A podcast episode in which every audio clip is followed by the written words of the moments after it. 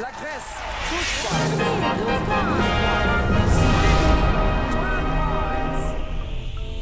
Vi snackar Eurovision här, avsnitt två, där vi ska ta oss an diverse gamla rävar eh, med Big Five-länder och lite annat. Och vi som snackar Eurovision här, vi heter Josefin? Torbjörn. Frida. och jag, Erki. Jag tycker att vi går rakt på sak. Vi ska börja med Italien. L'Italia. L'Italia och kanske även Il Vincitore quest'anno, alltså vinnaren detta år. Redan. Eh, possibilmente, eller vad man säger. Eh, It Italien gjorde comeback i Eurovision, Eh, väldigt välkommet eh, med dunder och brak efter många års frånvaro 2011, men de är gamla i gamet om man nog räknar att de faktiskt var med i 50-talet. Eh, men de har varit borta från Eurovision några omgångar. Eh, 2011 kom de direkt in på en andra plats i Düsseldorf efter Azerbajdzjan och sedan dess har de varit nära vinst nästan varje år med ett fåtal undantag. Italien brukar välja ut sina bidrag via den anrika Sanremo-festivalen som även är inspirationen till hela Eurovision. Så även i år, även om de förra året var tvungna att skicka tjejen som kom på andra plats eftersom vinnaren då avböjde att delta i Eurovision.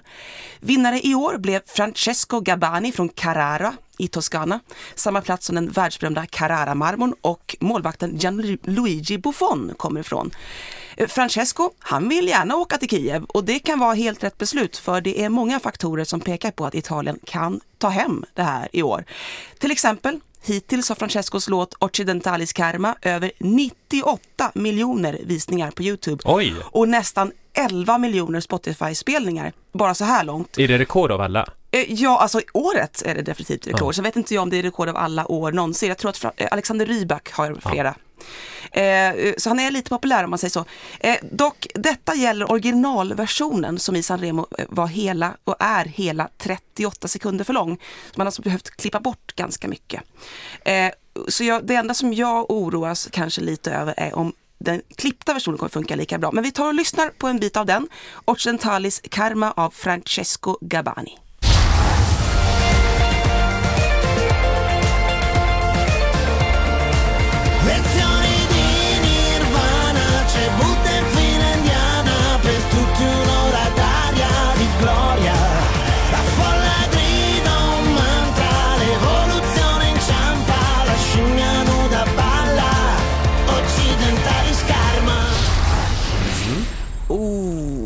Det är så mycket i den här låten som funkar. Eh, det är nästan svårt att veta var man ska börja och jag har frågat fans och de säger liksom allt. Eh, Allt eh, funkar. Eh, och jag som behärskar det italienska språket ganska hyfsat kan kanske börja med texten eh, som det varit ganska mycket snack om. Eh, som tur är så ska den inte översättas till engelska. Det här är på originalspråk och det är väldigt bra för att Francesco kan knappt engelska. Eh, och, De kan väl sällan det? Ja, han är en karikatyrliknande superitalienare. Alltså, ja, i- han är mer italiensk än mozzarella, det är fantastiskt. Och, och italienska är såklart ett väldigt vackert språk. Det går inte att översätta det här. Det är för mycket referenser. Det är eh, titeln betyder västerlänningars karma. Och låten behandlar hur Eller som jag sjunger, Accidentalis Karma. Ja, precis. Det, det är lite som Indien. Så här. Det, det, vi, vi väst, vi ängslar oss över vår existens och vi kollar mot österländska filosofier för att hitta mening i vår tillvaro. Eh, det är självironiskt och den, det är ganska in- intellektuellt och det är flera litterära refer- referenser dessutom. Eh, Shakespeares Hamlet eh, och etologen Desmond Morris, The Naked Ape, den nakna apan. Just det. Just det att vi människor är bara Den nakna apar. apan dansar. Vet Ja, att hon sjunger exakt. Pisa. La Chimia Ignuda Balla, precis. Och det är därför som det är också en dansande gorilla i, i videon och, och på scen ska tydligen också vara det. Jag håller med Desmond Morrison, så, eh, Desmond Morris som hört låten och tycker att det är helt lysande hur Ja, just Francesco... det, han själv har kommenterat det. Ja, Desmond Morris har fått låten översatt och har pratat och träffat Francesco. Ja, ja, ja. Och tycker att det är genialt hur han lyckas få in så svåra eh, filosofiska begrepp som eh, i en partylåt. Liksom, Ja, ja, precis. I ett sånt här forum. Och ja, Jag håller helt med för att alltså, jag kan säga att jag i normala fall, jag är inte den här Italien-älskaren. Jag tycker att det är, jätte, jag tycker jättetrevligt att de är tillbaka i Eurovision sen eh, nu, flera år tillbaka nu, men, men jag har aldrig varit den här mesta liksom, it, ita, italopop-älskaren eller sådär. Men den här låten tyckte om direkt när jag hörde den. Alltså bara liksom jag, först tänkte jag, men vad är detta? Och sen tio sekunder senare, men det här är jättebra. Jag gillar liksom själva upplägget med hur det låter och så just att man, när man sen vet själva temat och allt det där, så det är ju, det är ju jätte, klockrent. Och, och så är det lite lustigt att med lite så här min lilla Eurovisionsnördkunskap, här någonstans så sjunger de någonting, eller i texten finns någon liten strof på gammalgrekiska. Eh, Och, eh, Pantarej, Ja, precis. allt flyter. Just det. Och det, är, det är andra gången man hör gammal grekiska i en Eurovision- Eurovision-låt. När var första gången? Hoppa! Nej. Nej. Eh, låter det här bekant? Kegare vulo domiane, tihin taftin, mihin noskodes tenivrin in epin. Väldigt bekant. Det var 95, Grekland. Den inleddes med en strof på, liksom, som någon sa det här och det har liksom fastnat i mitt huvud. Ja, Mm. men eh, som sagt, och, och så är det lustigt också att två bidrag nu i Eurovision i år har någon slags, eh, ska behandla, eh, ref- reflektera över västerländska, eh, jag tänkte på Western type of woman. Också den här Shakespeare-referensen är ju också återkommande från Ja, från ja, det var bra. Det tänkte inte jag på. Ja, Ja. Il. Dubbio Amletico är det i. Jag, jag ska säga en sak till. Min, mitt stora favoritband alla kategorier är från Italien. De heter Elio eller Storie Tese. Och ni som gillar den här musiken och inte tycker att ni har hört det här förut. Elio eller Storie Tese gör precis som Francesco. De lägger in väldigt mycket text. Eh, på italienska i och för sig. Men det funkar ändå musikaliskt som är superbra musiker. Så ni som gillar det här skulle också gilla Elio. Eh, googla på det. Det finns på Spotify. Mm. Ja men det här är ju jättebra. Det här det är liksom snyggt, det är en jättebra låt. Man förstår ju, det tilltalar många tänker jag. Det har den här liksom hit. Eh, det är ju en hit redan så att det Ja. Ehm, och det här med texten känns ju mer som en bonus på något sätt. Alltså det är ju, det gör ju Alltså det är synd att det är på italienska för jag tänker det är svårt att ta till sig det för de flesta. Men, Det, det finns flera översättningar som är väldigt bra ja, på engelska. men jag tänker man- de där tre minuterna på scenen när man Fast- tittar på det. Så. Ja. Mm. Men, Men varför har det 98 räcker ändå, miljoner visningar? Alltså det är bara 60 miljoner i Italien. Det är inte så många italienska, det är så himla fantastiskt. Ja, är, den officiella videon, där står den ju textad också. Mm. Just så det. att om det är Mm. den officiella videon på Eurovisions kanal, då har ju många liksom fått texten översatt redan där. Och på något sätt, jag, jag tänker att occidentalis karma, att man liksom bara på något sätt anar att det är okej, alltså man Mm. fat, fattar temat och så Mm. då blir det att man bör kanske inte veta exakt varenda detalj. Musikvideon Nej. är ganska talande också, Ja. även Ja. innan texten. Ja, Och så de här om... Om. Mm. precis. Ja. ja men den har de där liksom Mm. gimmicksen så att det, det kommer liksom funka men sen kanske jag inte gillar gorillan på scen. Men jag tycker att det är lite onödigt för det ska vara en naken apa och då blir det Ja. konstigt att man har en, po- en, en pälsapa. Fast då är hon, Men hur, Mm, han är ju, brukar apor ha kläder på? Eller hur? Francesco Ja, Gabbana är apa. själv en nakna apan. Jaha, man, man, man delar, okej, han, okej. Jag bara Nu säga, börjar jag ana lite Vitryssland förra året här. Om vi ska klä av honom naken och så tar vi upp ett djur på scen. Ja. Det. Bara han inte förvandlas till en Nej. bebis så är jag okej. Ja. Ja. Ja. Får jag bara säga, jag, eh, eftersom jag blir lite nyfiken på den här sångers, sångerskan, sångaren Francesco Gabbana heter va? Gabbani. Mm. Gabbani, eh, så- Dolce Gabbana. Ja, och han har hört det i en, i en intervju också. bara, okej, mm, ja. ja. Mm. Men när jag googlade på honom, för att jag, jag fick en sån här liten misstanke, jag, jag, tänkte, jag, jag tänkte att är han gay? Eh, och då googlade jag på eh, Francesco Gabbani och gay och då, då dök det upp jättemycket, eh, som hela tiden jag fattade fast jag inte kan italienska så förstod jag eh, och sammanhanget det var någonting med hans penisstorlek som avhandlades. Det finns massa artiklar som handlar tydligen om hans, hur han är, Nu måste jag googla känner han jag. Jag kan är- översätta det till dig.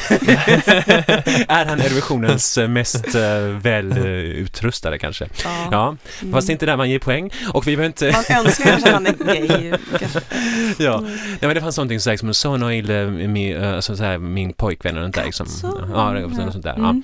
Ja, hur som helst, eh, vi Mm. behöver inte gissa på om han går till final för han är redan i final, men hur blir det topp 10 eller rent av vinst? Alltså definitivt topp 10. Ingat, ingen tvekan om den Mm. saken. Han är segertippad eh, i bettingen. Det är liksom, Mm. han har första platsen. Och jag, jag skulle inte bli förvånad om han vinner. Det, det blir Sanremo 2018. Ja, varför inte? Eller Rom igen kanske. Ja. Ja, men det är väl, de har, det, ja, det är väl, det är väl på tiden. Mm.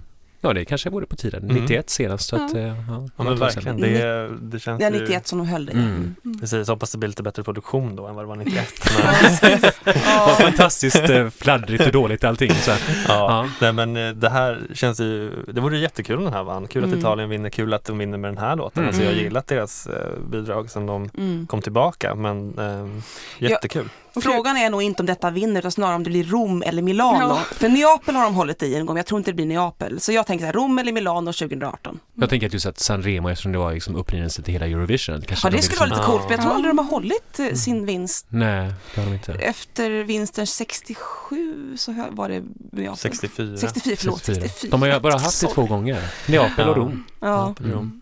Milanos tur. Mm, där ser man. Vi håller redan på liksom, och gissa oss eh, vad som blir nästa års Eurovision-ort. Ja, Dags var- att börja boka hotell. ja dags Yes. att börja boka Jag, hotell. jag åker gärna till Italien, det var länge sedan. Ciao, ciao Italia. Okej, men då eh, kan vi skifta över något norrut till alplandet. Schweiz. Och vi kanske inte behöver fundera på om vi ska åka till Bern nästa år men eh, eh, från Bern kommer å andra sidan Time Bell som är en trio som ska representera Schweiz. Eh, de gjorde ett försök 2015 men i år lyckades de. Låten är svenskskriven. Elias Nestlin, eh, Alessandra Güntart och Nicolas Güntart har skrivit låten. Vem var svensken?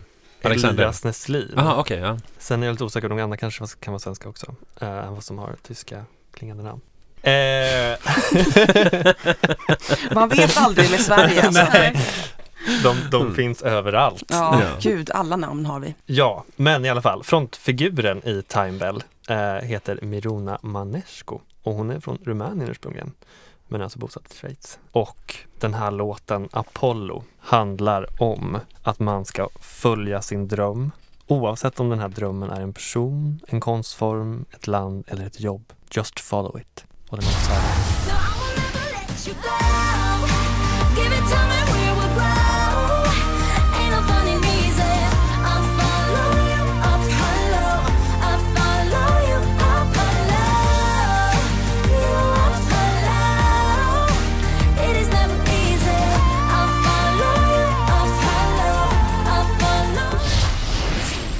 Jag tycker det här låter som ett danskt bidrag.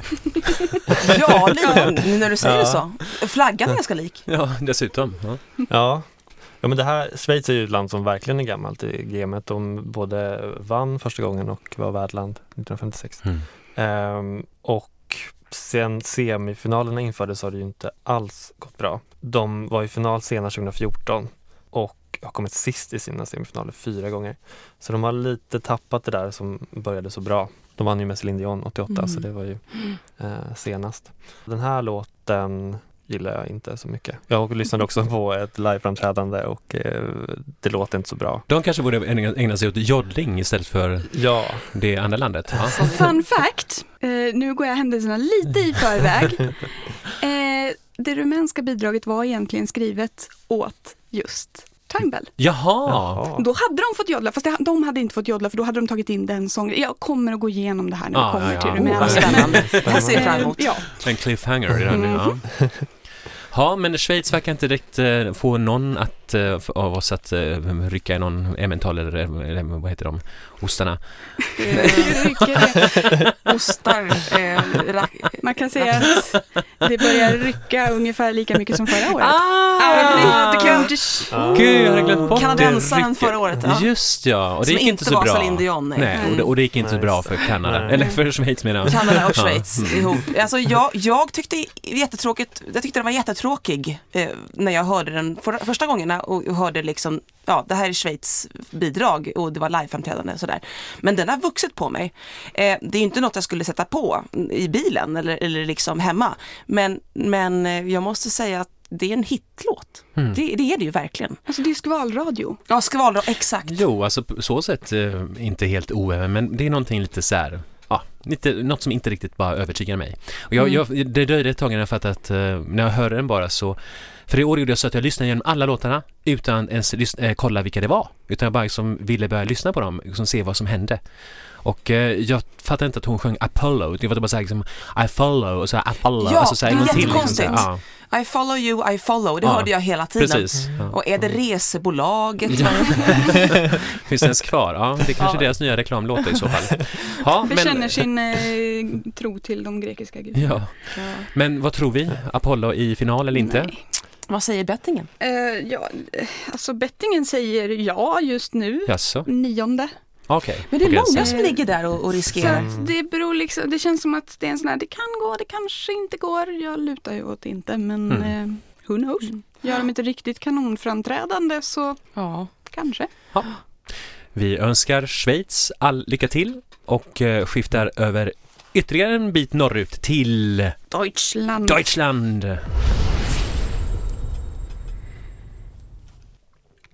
Vad ska jag säga om Tyskland? Talande tystnad. Talande Tyskland. Talande Tyskland. Eh, ja, eh, Tysklands uttagning är lite annorlunda eh, än vad de flesta andra uttagningarna är. De börjar med att välja artist och sen har de två låtar som liksom blir... Ja, för, för att ta det här enkelt, artisterna tävlar med covers i de första stegen och så slås de ut en efter... Covers på vad? Eh, Hit? Va, ri- riktiga, låt, riktiga låtar, låtar, riktiga inte låtar. Eurovision-låtar. Riktiga Ja, låtar. mm. Ja, nej, eh, jag vet inte om de väljer det själva eller hur det går till. Men sen så slår de ut några först då. Sen så är det två kvar. Och då får de sjunga först en av de här två låtarna som är förberedda. Båda får framträda. Eller nej, det är nog till och med tre som är kvar då. Men en slås ut. En slås ut i det här första Jag älskar de här valet. kringelikrokiga genomgångarna av olika länders Ja, eh, Det, det är lite valprocedurer. Ja, mm. Men ja, den första låten de fick tävla med heter Wildfire. Det är inte den som eh, de nu deltar med. Men det var den första låten och då var det tre som framförde den och en åkte ut. Och då var det två kvar och då fick de sjunga den Men det var låten. lite grann sånt som Sverige höll på med på 60-talet. Ja, precis. mm. Då kom låten Perfect Life och då var det omröstning då, för då för de två som var kvar fick sjunga den också. Sen var det omröstning mellan de fyra kombinationerna. Alltså artist A med låt A, artist A med låt B, Oj, artist B hur med lång låt tid tog A. detta då? Ja, det, det här kör de faktiskt på en enda kväll. Ja, de är så effektiva i De tyska. är effektiva, det är inte liksom som, Litauen. inte som Litauen. Eh, utan här är tysk effektivitet. Eh, och i den här omröstningen så var det den här artisten som kommer att företräda Tyskland, Levina. Eh, det var båda hennes varianter, alltså båda låtarna, men med henne som artist, som gick vidare till superfinalen då.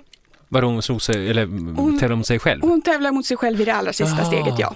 Med de här två respektive låtarna. Och då var det låten Perfect Life som vann.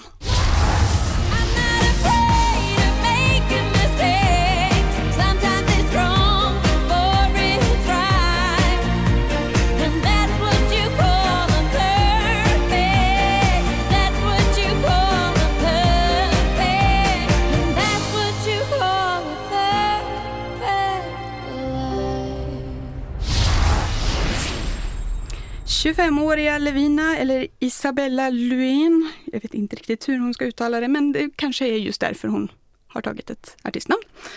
Hon vann stort i alla de här stegen, var liksom favoriten hela vägen. Jag kan ju nämna också att eh, Lena som eh, tävlade för- och vann för Tyskland för några år sedan, Lena Landroth. hon eh, satt med i den expertpanel som under hela processen kommenterade framträdandet. Men det var ju inte en jury som bedömde så, utan hon- de hade expertkommentatorer och eh, sen var det teleröstning.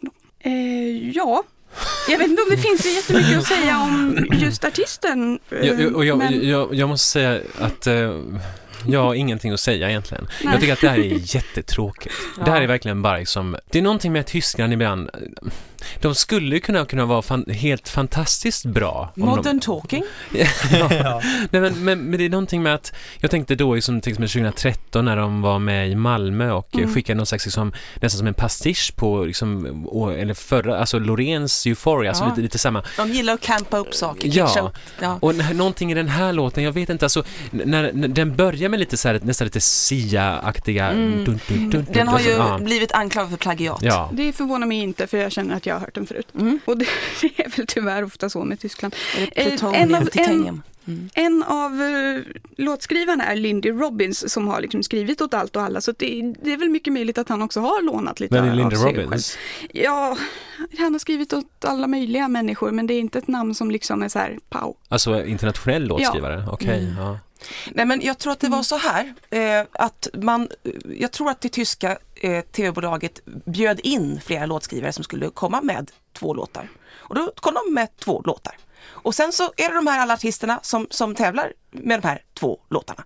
Och, och det blir texter som Sometimes it's wrong before it's right. That's what you call a perfect life. Ja, Ja. men vilken fin sensmoral. Vilken bra text. Åh, oh, vad spännande. Den här kör vi i Tyskland. Så vi Och, och just det, hon sjöng också någonstans uh, not, not a sinner, not a saint. Alltså känner man, herregud, alltså kan man liksom verkligen, Not a sinner and almost a saint. uh, almost a det saint, något sånt där. Ja, man känner att det var liksom alla sådana här som plattityderna och i en och samma låt, Verkligen. textmässigt. Ja. Och jag tror också att de här artisterna fick välja ett arrangemang och någon valde ett countryarrangemang och någon försökte göra jazz. Det blir liksom väldigt mycket försök. Och det är i grunden ingen intressant grej att göra. Med tanke på att de har haft så mycket intressanta ut... Alltså den här... Alltså det, det, de har ju varit så intress, mycket mer intressanta när de har satt, valt sina låtar tidigare. Ja. Varför går de tillbaka till det här?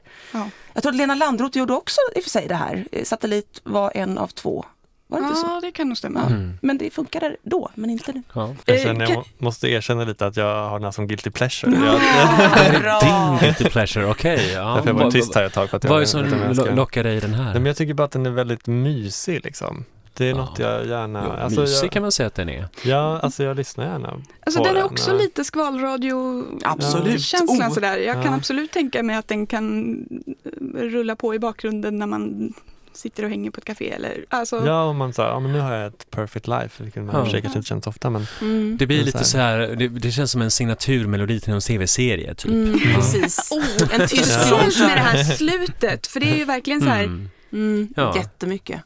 ja, det är ett typiskt vigjettslut. Ja. Men däremot tror jag, Tyskland brukar ju komma sist och jag tror att det kan hända i år igen. Ja, alltså, det, det är tr- tredje gången i rad i så fall och det Mm. känns inte som att det vore orimligt. De är Mm. bettade långt ner. Ja. Man orkar Mm. liksom inte rösta på det här fast man tycker det är halvbra. Nej, jag, jag, skulle, jag skulle Ja. inte rösta på det även om jag... Nej. i- Nej, Jag kommer inte rösta på Danmark. det blir inget eh, Berlin 2018 i alla fall. Vi eh, kanske är vi färdiga med Tyskland? Ja. Med tanke på att det var så tråkigt bidrag så har vi pratat alldeles för länge om det. Då går vi vidare till eh, United Kingdom. Och Storbritannien i år representeras av Lucy Jones som sjunger Never Give Up On You.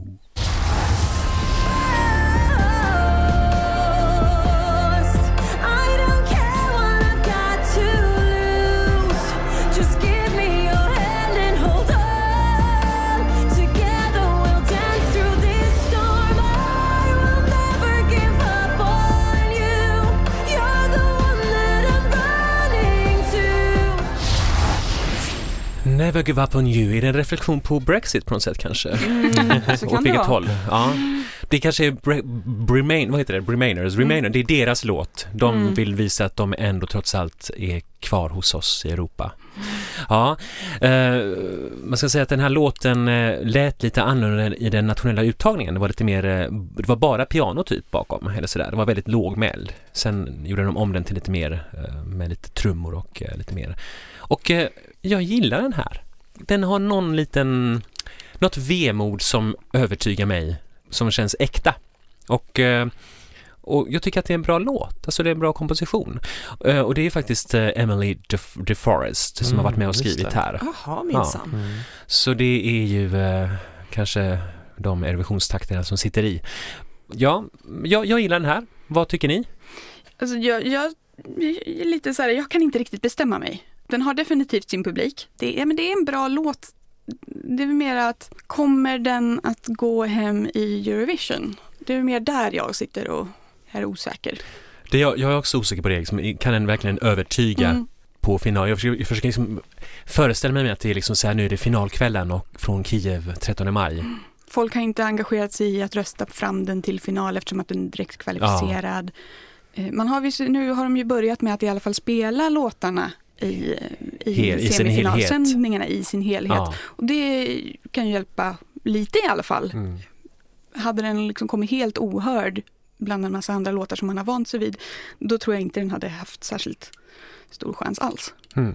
Jag kan väl på något sätt förstå att, man, att det tilltalar många, men mig tilltalar den inte i alla fall. Jag tycker att den är, det är en låt som jag bara trycker bort när den kommer på playlisten. Jaha. Den är liksom, Eh, Det är samma för mig. Jaså? Precis samma. Nej men alltså grejen är ju, ja, jag hörde också den lågmälda versionen och tyckte det var så otroligt tråkigt. Jag tyckte det var tråkigt 2009 också när självaste eh, Andrew Lloyd Webber var med på scen. Eh, Jag tyckte det var samma känsla. Eh, It's my time. It's my time, my moment. Ja. Och jag tycker att hennes röst, hon, hon sjunger ju bra men jag klarar inte av det. Det blir väldigt, och hon får aldrig andas. Nej. det låter Eh, lite ansträngt. tycker jag. Väldigt ansträngt. Ja. Ja. Och, men, men engelsmännen själva brukar ju klaga, alltså fansen brukar ju klaga själva på sina bidrag för att de Mm. tycker ju inte BBC gör något bra jobb med ett, alltså det är ju så. Men de har varit nöjda i år Eh, och de är glada och har till och med sig själva på, på topplistan, vilket de inte brukar, eh, av sina topplistor då. Eh, ja, så det är kul. Men, men jag lockas inte alls, det här är inte Mm. alls min, min bag. Nej, och det är ju ingen, absolut ingen vinnare på något sätt. Men jag tänker att den kanske ändå kan, inte behöver vara liksom i slut eh, bland de sista bidragen eller så, här, utan den kanske kan komma någonstans i mitten. Ja, och Plats det är ungefär där 12. de ligger på bettingen, plats Ja. 15 Okej, eh, ja. overall. Så, att, Så sen så vill se. jag bara lägga till här att om hon kommer att ha de kläderna på sig som jag har sett i andra scenframträdanden, då är hon ju en klar aspirant på Barbara Dex Award. Jaså, vad har hon på sig? Och det är en så här högkragad gammelklänning, ser väldigt präktigt ut och så, ja, nej, nej, jag, jag tippar Barbara att vi, vi kan ha våran Barbara Dex här. Ja, vi kanske ska upplysa de som inte vet att Barbara Dex Award är ett pris som delas ut lite inofficiellt sådär till den eh, liksom värsta scenkostymen. Och det var ju Barbara Dex från Belgien 1993 som eh, eh, ligger till grund för det här priset för hon hade på sig någon egensydd eh, chiffongdräkt som inte var Var den inte beige beiga gröna toner sådär. Det var hon, och en lustig liksom konstig frisyr och sådär. Så det var, hon fick ge namn till det här fan- fantastiska priset som förra året eh, vanns av Kroatien. Ja, Faktiskt. just det. Och Kroatiens sångerska var otroligt fascinerande att sitta. Vi, vi var på, jag och Josefin Ja. var på, ja du var också där Eki, Mm. på semifinalgenrepet. Och att se henne försöka ta sig fram i green room i den här jätteklänningen var ytterst fascinerande. Ja. det krävde koordination. Mm. Ja. Torbjörn, var du på plats i Globen? Någonting? Jag såg semifinal 1, Mm. gjorde jag. Och sen var jag i um, Tele2, Just det. den stora, de hade ju en liten ehm, stor, Eurovision The Stor- Party. så hette det, Mm. just det. Jag var ju på plats på alla genrepen och eh, jag var ju akkrediterad journalist där så att jag fick eh, gå runt och eh, ta in det hela väldigt intensivt förra veckan. Förra veckan, Ja. förra året. Känns som förra veckan. Det känns som förra veckan. Alldeles nyligen. Ja. Men då skiftar vi över till... Nederländerna. Oj! På Nej. min lista står det Nej, Österrike. på min- Österrike ska jag till. Du tittade på mig därför. Ja, men, men vi, ska vi göra om den där då? eller? Nej, vi kan eh, köra på här. Österreich. Yes. Åh, vi pratade lite om Guilty Pleasure angående Tyskland. Det här är nog bara pleasure för mig. Jaså? Eh, vilket Så inte, för att överraska, bara va? ja, ni kanske tycker jag borde skämmas, men eh, det är lite otippat. Jag brukar inte gilla den här typen av låtar. Eh, Österrike representeras i år av Nathan Trent, född 92. Är han österrikare? Han är österrikare. Eh, han heter egentligen Nathanaele Koll. Eh, han har en italiensk mamma så han är tvåspråkig och han har haft ett stort intresse för musik hela sitt liv. Och jag är ju lite förälskad i honom. Eh, jag tycker han är så himla gullig. Följer honom på Instagram och eh, gillar Mm. allt han gör. Ja. han är så otroligt check och glad Nej, och Österrike. alltid övertagad. Han, jag var ju tvungen att eh, kolla hans eh, livshistoria. Eh, 2003 så var han med i österrikiska motsvarigheten till Lilla Melodifestivalen, Kiddy Contest. Jättegullig, det finns på Youtube. Han sjunger om fotboll. Eh, Och det är ingen lirar fotboll som han. Zlatan! Ja. Nathan. Ja. Nathan, ja just det. Ja. Precis. Och i år då så är han då internt utvald av tv-bolaget ORF i Österrike. Eh, han ville också tävla i Tyskland i år eh, Eh, och var uttagen av så de 33 artisterna som eh, skulle gå vidare men då fick han ju, när det då avslöjades att han skulle representera Österrike så eh, blev han diskad därifrån för man får inte representera två länder såklart i samma tävling. Men låten heter Running on Air och låter så här.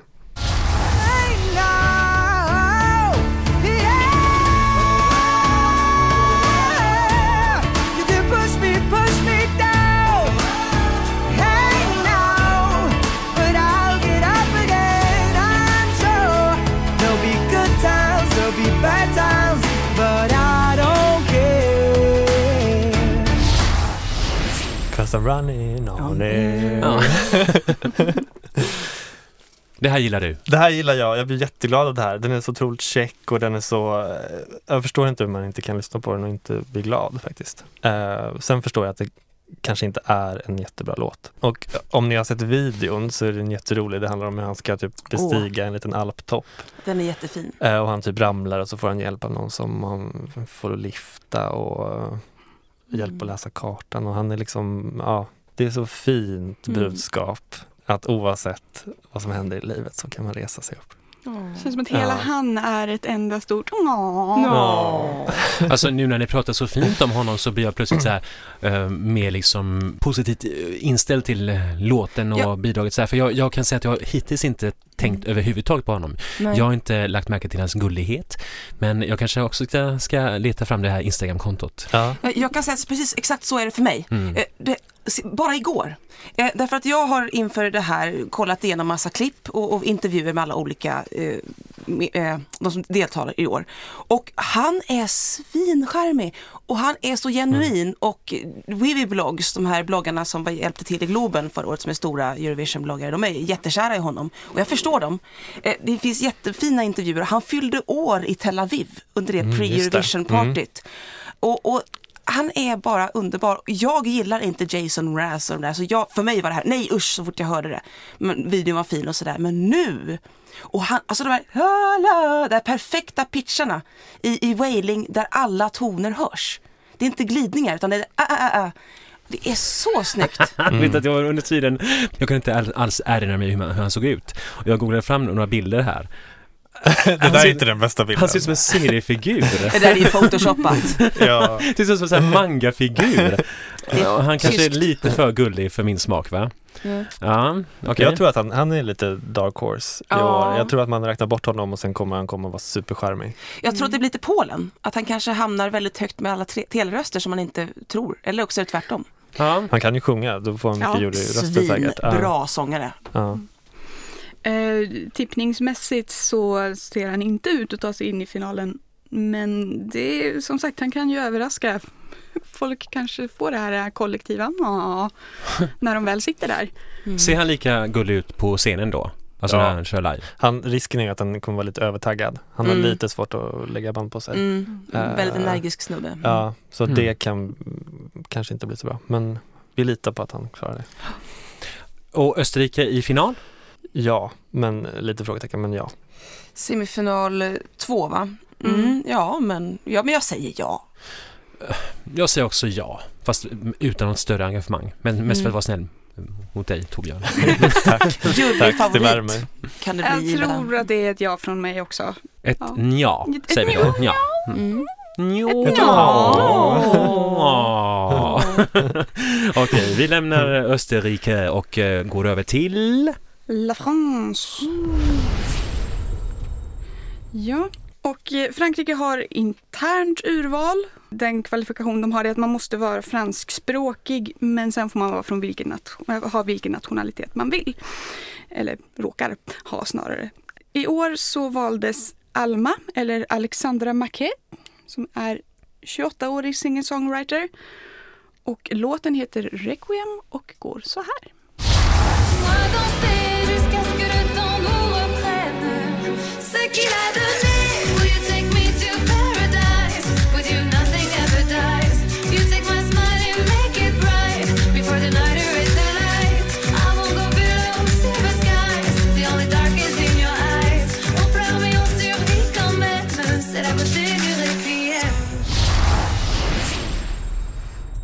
Ja, Requiem som är skriven av artisten tillsammans med Nassim Khaled som var med och skrev Che Cherche förra året. Jaha! Mm. Och den kom sexa. Mm. Eh, Så att det känns ju som att det är skulle ju kunna gå bra den här Ja. gången också.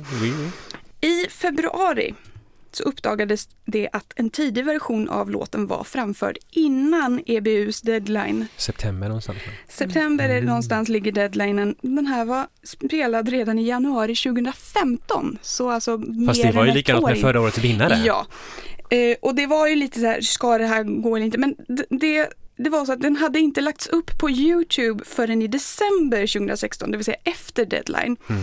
Och den var inte släppt kommersiellt, utan det var bara spelad liksom, ganska precis som Jamalas låt, Ja. eh, insprängd i eh, ett uppträdande. Ja, Liksom. det. I en tidig version, det har ändrats lite grann, eller ganska mycket i hela låten sedan dess och så.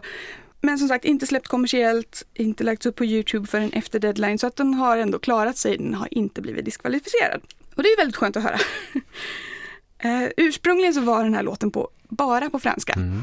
Eh, man har nu lagt in att den ändrar språk lite fram och tillbaka, som ni hörde i refrängen här, eh, mellan franska och engelska. Och har inte hela eh, liksom, arrangemanget blivit lite mer liksom... Det har blivit lite mer umf Ja, i precis. det. Ja. Eh, För jag måste säga att jag bara säger direkt att jag gillar den mer så här än, Mm. än den första. Absolut. Ja. Mm.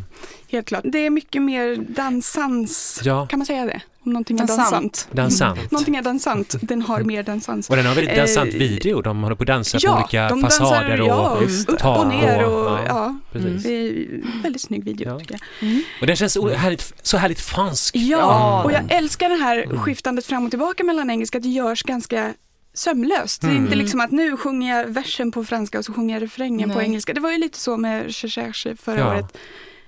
Där var det liksom ganska tydliga gränser mellan vad det är på franska och vad det är på engelska. Här blir det mer så här- liksom, Glider child tunnel fram och tillbaka. ja, ja, men, Ja. Så Mm. ja, eh, jag tycker väldigt mycket om den här låten eh, i den nya versionen. Och det är liksom den versionen som har legat uppe på Youtube på Eurovisions kanal och det är den jag har lyssnat på. Och sen så häromdagen så lyssnade jag på Spotify-inspelningen, det som ligger i Spotifys egen Eurovision-lista. Och då är det den gamla versionen. Det som gör mig lite orolig här, det är att i den versionen så kommer hon inte riktigt upp på de högsta tonerna. Det är nästan men inte riktigt. Okej. Och där, då får jag de här känslorna som 2012, Angön, Ah. som, Oj, oj. Mm. som var min absoluta favorit inför tävlingen. Mm. Och så lät det jätteilla på scen. Mm. Ja, det Och jag var... blev så otroligt besviken. Och det är liksom det här, Skeva jag, toner, jag är liksom. så rädd att det ska bli en till. Ja, för man kan ju Mm. ha använt autotune på den nya, nya Ja. versionen. Jag lyssnade faktiskt på ett liveframträdande med Mm. Alma, jag tror. Mm. Eh, Det är lite svajigt, det är inte jätte... Men jag tänker att det tillhör liksom, vissa är ju så här som, eh, jag tänkte på den här Idol-tjejen, var en svenska som falsk sång tillhör liksom hennes sätt att sjunga. Är det inte lite samma sak här? Att det är lite na na na na na na Alltså att det liksom tillhör hennes... Det beror på. Alltså, det, det känns som att Håkan Hellström hade inte tagit den här låten om man säger så. Nej, Eh, och det finns ju liksom det finns ju anledningar att sjunga falskt ibland, men det är väldigt sällan det funkar. Och den här låten, jag ska säga att jag, jag hörde den franska versionen när den precis eh, släpptes och blev inte alls fångad, inte alls. Och jag tyckte att det är Requiem och den går i moll och, den är, och hon såg för glad ut i videon och det passade inte riktigt. Och så kom ganska snart eh, rykten om att hon inte kunde ta tonerna ordentligt. Och sen det var okej, jag skiter i Frankrike i år. Och sen så hörde jag någon bloggare eller någon, ja, någon, någon intervjuare som pratade om, eh, ja, de gjorde en review av den här låten, den nya versionen, för jag hörde den nya versionen, och bara, åh nej nu är det engelskan, ja men nu struntar vi i det. Och då pratade de om arrangemanget, att det har blivit mycket mörkare och bara åh, ett mörkare arrangemang. Och då gick jag in och lyssnade på det och shit vilken bra produktion och älskade låten plötsligt. Men falsk sång med den här produktionen, det funkar inte. Hon måste nog, alltså det, den gimmicken är inte, det passar inte längre. Ja, men hon har haft några månader på sig. Hon kanske har gått hos en sångpedagog. Ja, jag hoppas verkligen det för jag älskar låten. Nu, Ja. nu sjunger jag så här, Åh, brasse-moi, dis-moi que tu m'aimes. Ja, det är Så- jättebra låt. Alltså, jag det. otroligt mycket känsla Ja. i det. Och, Mm. ja. Jag går omkring och sjunger den där hela Ja. tiden. Mm. det, blir mer och mer desperat varje gång. Hon, hon ser glad ut, men jag kan aldrig sjunga den här på ett glatt sätt. Jag börjar alltid liksom... Mm. ja. Ja, jag tycker också jättemycket. Jag hoppas verkligen att det går bra. Det Ja. vore kul om det gick bra. Eh, Det gick ju bra förra året för Frankrike, men att det kan hålla i sig. Men eh, jag är lite osäker på topp 10. mm. Eh, Det beror helt på sång och Jättesvårt. mm. show. Mm. Sätter hon sången så kan det mycket väl gå bra. Det är liksom där det Mm. Och det går ju inte att riktigt säga om nu. Så vad säger vi om eh, Frankrikes eh, placering i finalen? Elva? Elva. Nej, jag vet inte. Kan missa topp 10. Jag, jag gissar på åtta. Oh. Vågat. Ehm, jag säger ändå mitten, nedre. Okej. Mm. Mm. Jag vill, vill, vill väldigt gärna att hon ska vara med i toppen. Men eh, ja, som sagt, det beror mycket på, Staging. ja det också. Så ja, det har potential att Mm. nå högt upp. Hon och måste, jag hoppas att den når upp till den potentialen. hon måste nå fram med sitt budskap, med känslan i låten, låten som egentligen är ganska mollig. Requiem, alltså hon måste få nå fram med det. Mm. Det är viktigt tror jag. Vi får se hur det går. Nu skiftar vi från eh, Frankrike till eh, eh, Nederland. Ja, Nederländerna har varit med länge i gamet och har vunnit, fast nu var det väldigt länge sedan sist. Teach-in, 75. Ja, 75. När jag Eh, föddes. När du föddes, ja, nu vet vi det. Eh, O'Gene uttalas det trots att det är en siffra där i mitten, är en grupp bestående av tre systrar varav ett tvillingpar. Bandnamnet syftar på deras mammas blodgrupp, noll, och Eh, ja, det är sant. Eller O, O, blodgrupp O säger man kanske. Och Gene syftar på deras genetiska band, så O'Gene. Det slog, Oh, Jesus, ja, ja, det blir lite alltså, matt här oh känner jag. Ja. det, det är intressant det här hur, hur de väljer bandnamn. De slog igenom som första grupp någonsin att vinna The Voice of Holland 2014 och blev internt valda att representera Nederländerna i år. Men låter som deras pappa och pojkvännen till en av medlemmarna skrivit, äh, det är inte samma person, det är två män. Eh, alltså, I alla fall, eh, så De verkar här gilla det här med genen. Ja, precis. Jag tänkte just. Eh, så här låter Nederländernas bidrag i år, Lights and Shadows. No more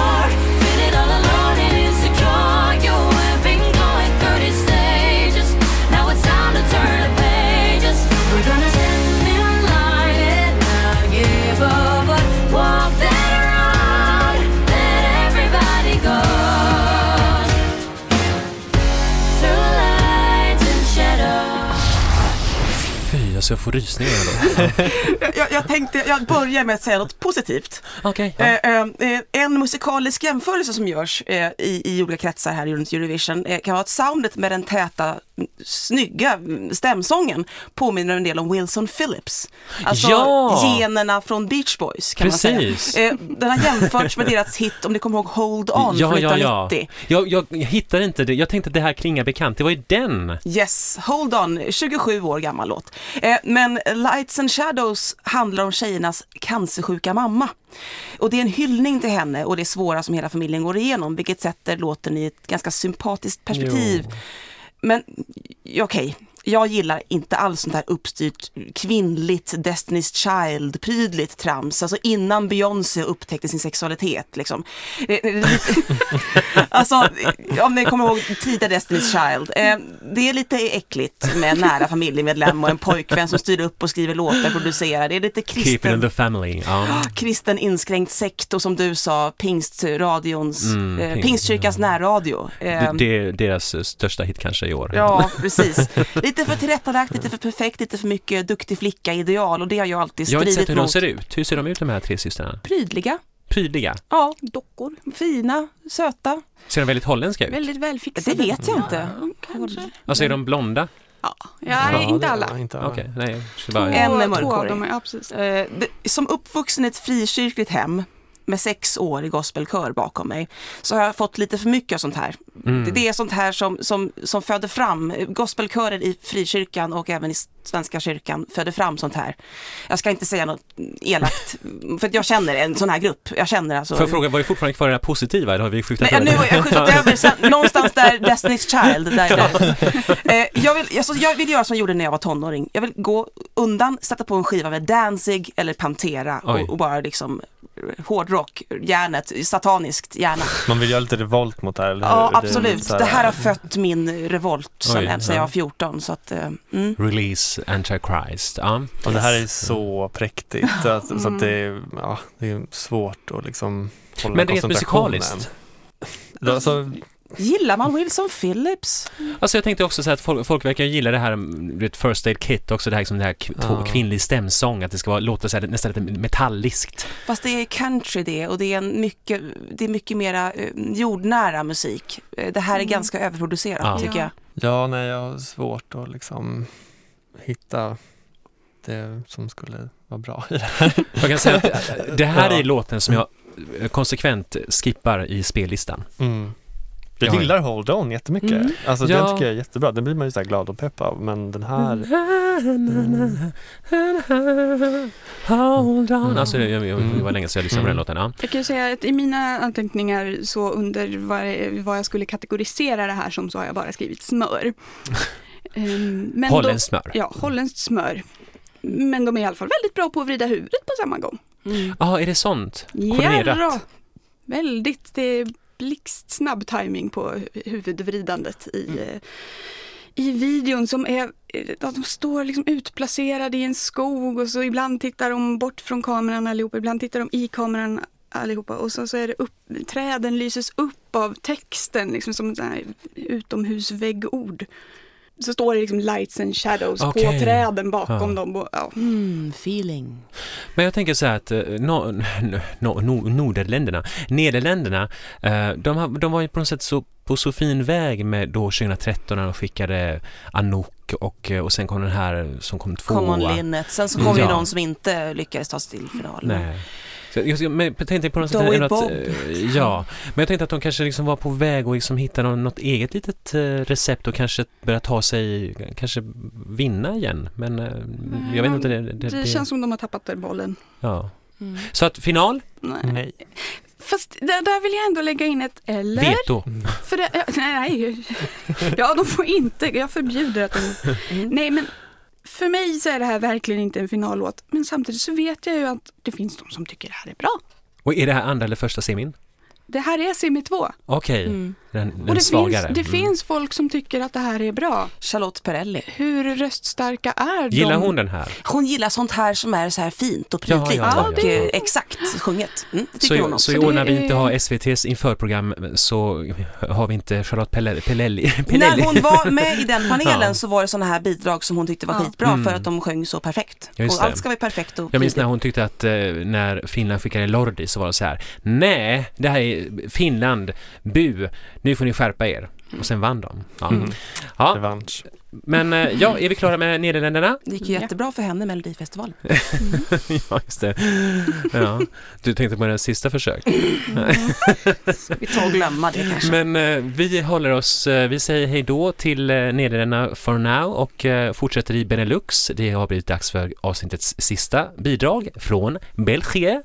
Bel- Ja, vi ska till Belgien. Eh, jättekul tycker jag. Belgien är också ett av de länderna som har ryckt upp sig senaste tiden. Ja, vad ska man säga? De, de, eh, det är två tv-bolag som turas om i Belgien. Det är det vallonska franskspråkiga tv-bolaget och det flamländska. Eh, I år så är det det franskspråkiga. Frans- Franskspråkiska. Språkiska. Ja just det, det är varannat år ja. Precis, som turas om där. Så de kör Eh. strikt fortfarande på det. Mm. Ja, och de senaste gångerna eh, det franskspråkiga då har valt så har det gått väldigt bra. Loic Notte, Rhythm Inside Oh. 2015. Och han har släppt sin skiva nyligen, den är jättebra. Ja, ah, okej, det måste jag lyssna på. Mm.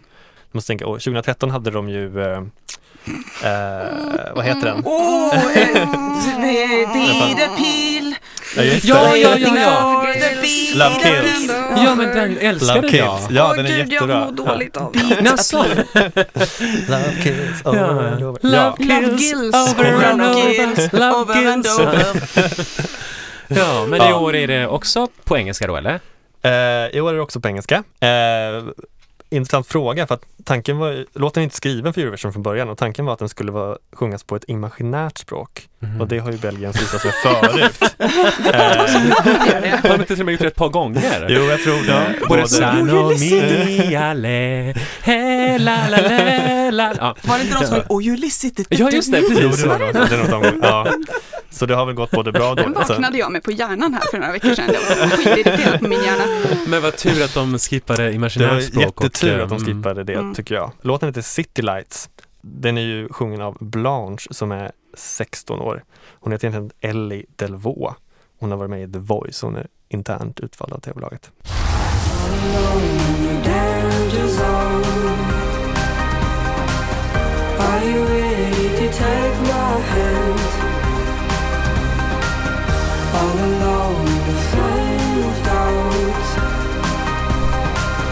Are we going to lose it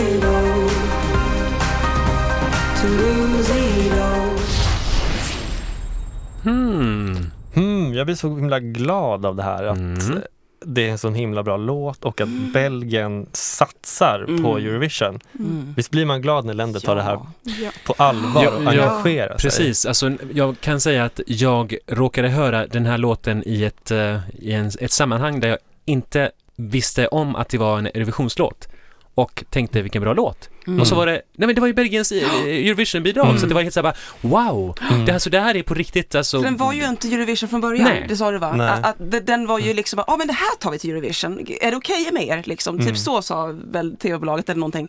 Mm. Det här är som årets fräschaste bidrag känns som. Ja, jättekul. Jag gillar att det här lite Lana Del Mm. Det är Mm. stämningsfullt. Ja. Videon är ju väldigt snygg, jag tänker att de kan föra över det till scen. snyggaste videon i år. Ja, eller hur? Och att de, jag tänker att de kan föra över liksom det, det här med ljuset och den här bollen på något sätt. Att det är så här, Mm. Alltså nu har jag bara hört eh, studioversionen, men eh, hur låter hon live? Jag tänker att hon är 16 år, men har, Det är så hon... låga lägen. det är lite Ja. lågt, men Ja, Ja. jag tycker hon låter bra ändå. Däremot är jag lite oroad för hennes dansare. Dansare? Ja, har hon eller- dansare? Det har jag ja, missat. eller det väl- handlar väl snarare om en synkroniserad rörelse.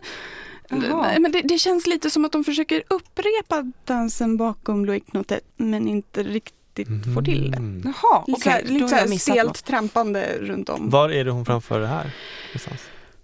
Är det något det var tv-program? något tv-program, Mm. ja. Så det kan vara Mm. så att det inte är den, Nej. det upplägget de har tänkt sig i- nu. Vi får se eh, helt enkelt. Men hoppas att de gör något annat. Mm. Och Men hon låter de, bra. Hoppas att de fortsätter klara de här eh, låga lägena. Eh, jag älskar också låten eh, och tycker att och den går fortare än man tror. Jag gick igenom, eh, jag, det var en så här fantastisk YouTube-lista över BPM, alltså Just vilken det. som går långsammast och snabbast och den här går jättesnabbt. Mhm. Det tänker man inte på, men den, är- alltså, det är ingen ballad. Den, om man, om man liksom Nej, räknar nej, nej, BPM nej. Så, så, så märker man att shit, den, går, den var nästan i topp, inte riktigt. Men, Jo, men den här kan man ju dansa till. För jag, ty- jag uppfattar den som väldigt mellow och inte alls så snabb. Nej, men det är, jag tror att det är just den här trevliga blandningen att den är så mellow och samtidigt det här lite energiska, snabba. Så att det, Mm. det funkar väldigt fint tycker jag. Om man Mm. lyssnar på refrängen så kan man antingen se det som att det är en extra takt inskjuten eller så kan man se det som att det är en sex fjärdedels takt. Och i en sex fjärdedels takt så kan man ju antingen känna en, två, tre, fyra, fem, sex, en, två, eller så kan man känna en, två, tre, en, två. Då är det ju genast mycket Ja. mer mellow och långsam. Så att det är liksom där, jag tror det är där man luras lite. Att, Men jag hoppas att de eh, lite grann förstärker eh, bakgrundsrytmen så att man Ja. liksom får det här Alltså man liksom får den känslan att den är... Mm. För det, Staging är väldigt viktigt Ja. här. Mm. Så att eh, nu verkar vi alla så väldigt positiva så att eh, om vi ska fråga final så tror väl alla final, absolut. Ja, och bettingen, är det tre eller fyra nu? Tror du att den har det gått ner ha- till femma kanske? Oj. Om Portugal har gått förbi där tror jag. Mm. Oh, Ehm, underbart. Men jag Mm. tror att topp fem, absolut. Jag Ja. tänker till och med topp pop, pop tre, topp tre! Mm. Det stod ett tag mellan Italien, Belgien och Sverige väldigt Ja. länge på bettinglistan i början. Eh, nu, är- som sagt, det ändrar sig hela tiden. Eh, men det var, det nu. det, är vi tre, det var vi tre förut. Det sjunde. Sjunde ligger de på i bettingen nu. Nej. Vilka är det som har gått om mera? Det är Azerbajdzjan av någon outgrundlig anledning. Men Va? det kan vi ta sen. ja. Ja, ja, vi, Ja. Nej, det ska vi ta sen. Men A- Alma heter hon inte utan hon heter Ang... Vad heter hon? Blanche. Blanche. All- Alla Eurovisionskvinnor. Men de talar franska båda två. Ja. Och hon talar med en väldigt, väldigt trevlig brytning i Ah. alla intervjuer. Vill ni höra en anekdot om Blanche? Ja! Ah. Hon säger att hon kan röra sin tå med, genom telepati. Okej, hon är 16 år. Ja. Nej, alltså, ja. jag tror att hon är född inte det centrala 99. nervsystemet. Vadå, jag fattar inte, vadå sin tå? Ja, jag fattar inte heller. Jag kan också röra allt på min kropp. Men kan göra det med telepati. röra vid den med telepati. Röra vid den med tankar. Ja, jag vet inte. Ja. Ja, jag kan röra vid min penis. Nej, eh, nu går vi inte dit. Eh, men på. Nu måste Ja, vi klippa lite.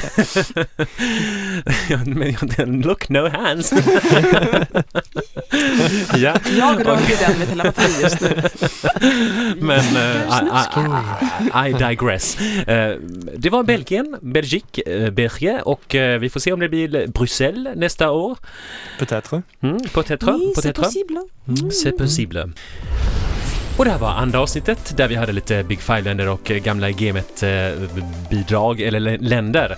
Och i nästa avsnitt ska vi avhandla lite mer Balkan och Mm. me- Medelhavs... Precis, det blir en frisk fläkt.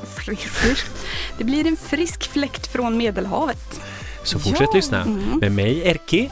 Josefin, Torbjörn. Och Frida. Bienvenue. Eller au revoir. au revoir. Tous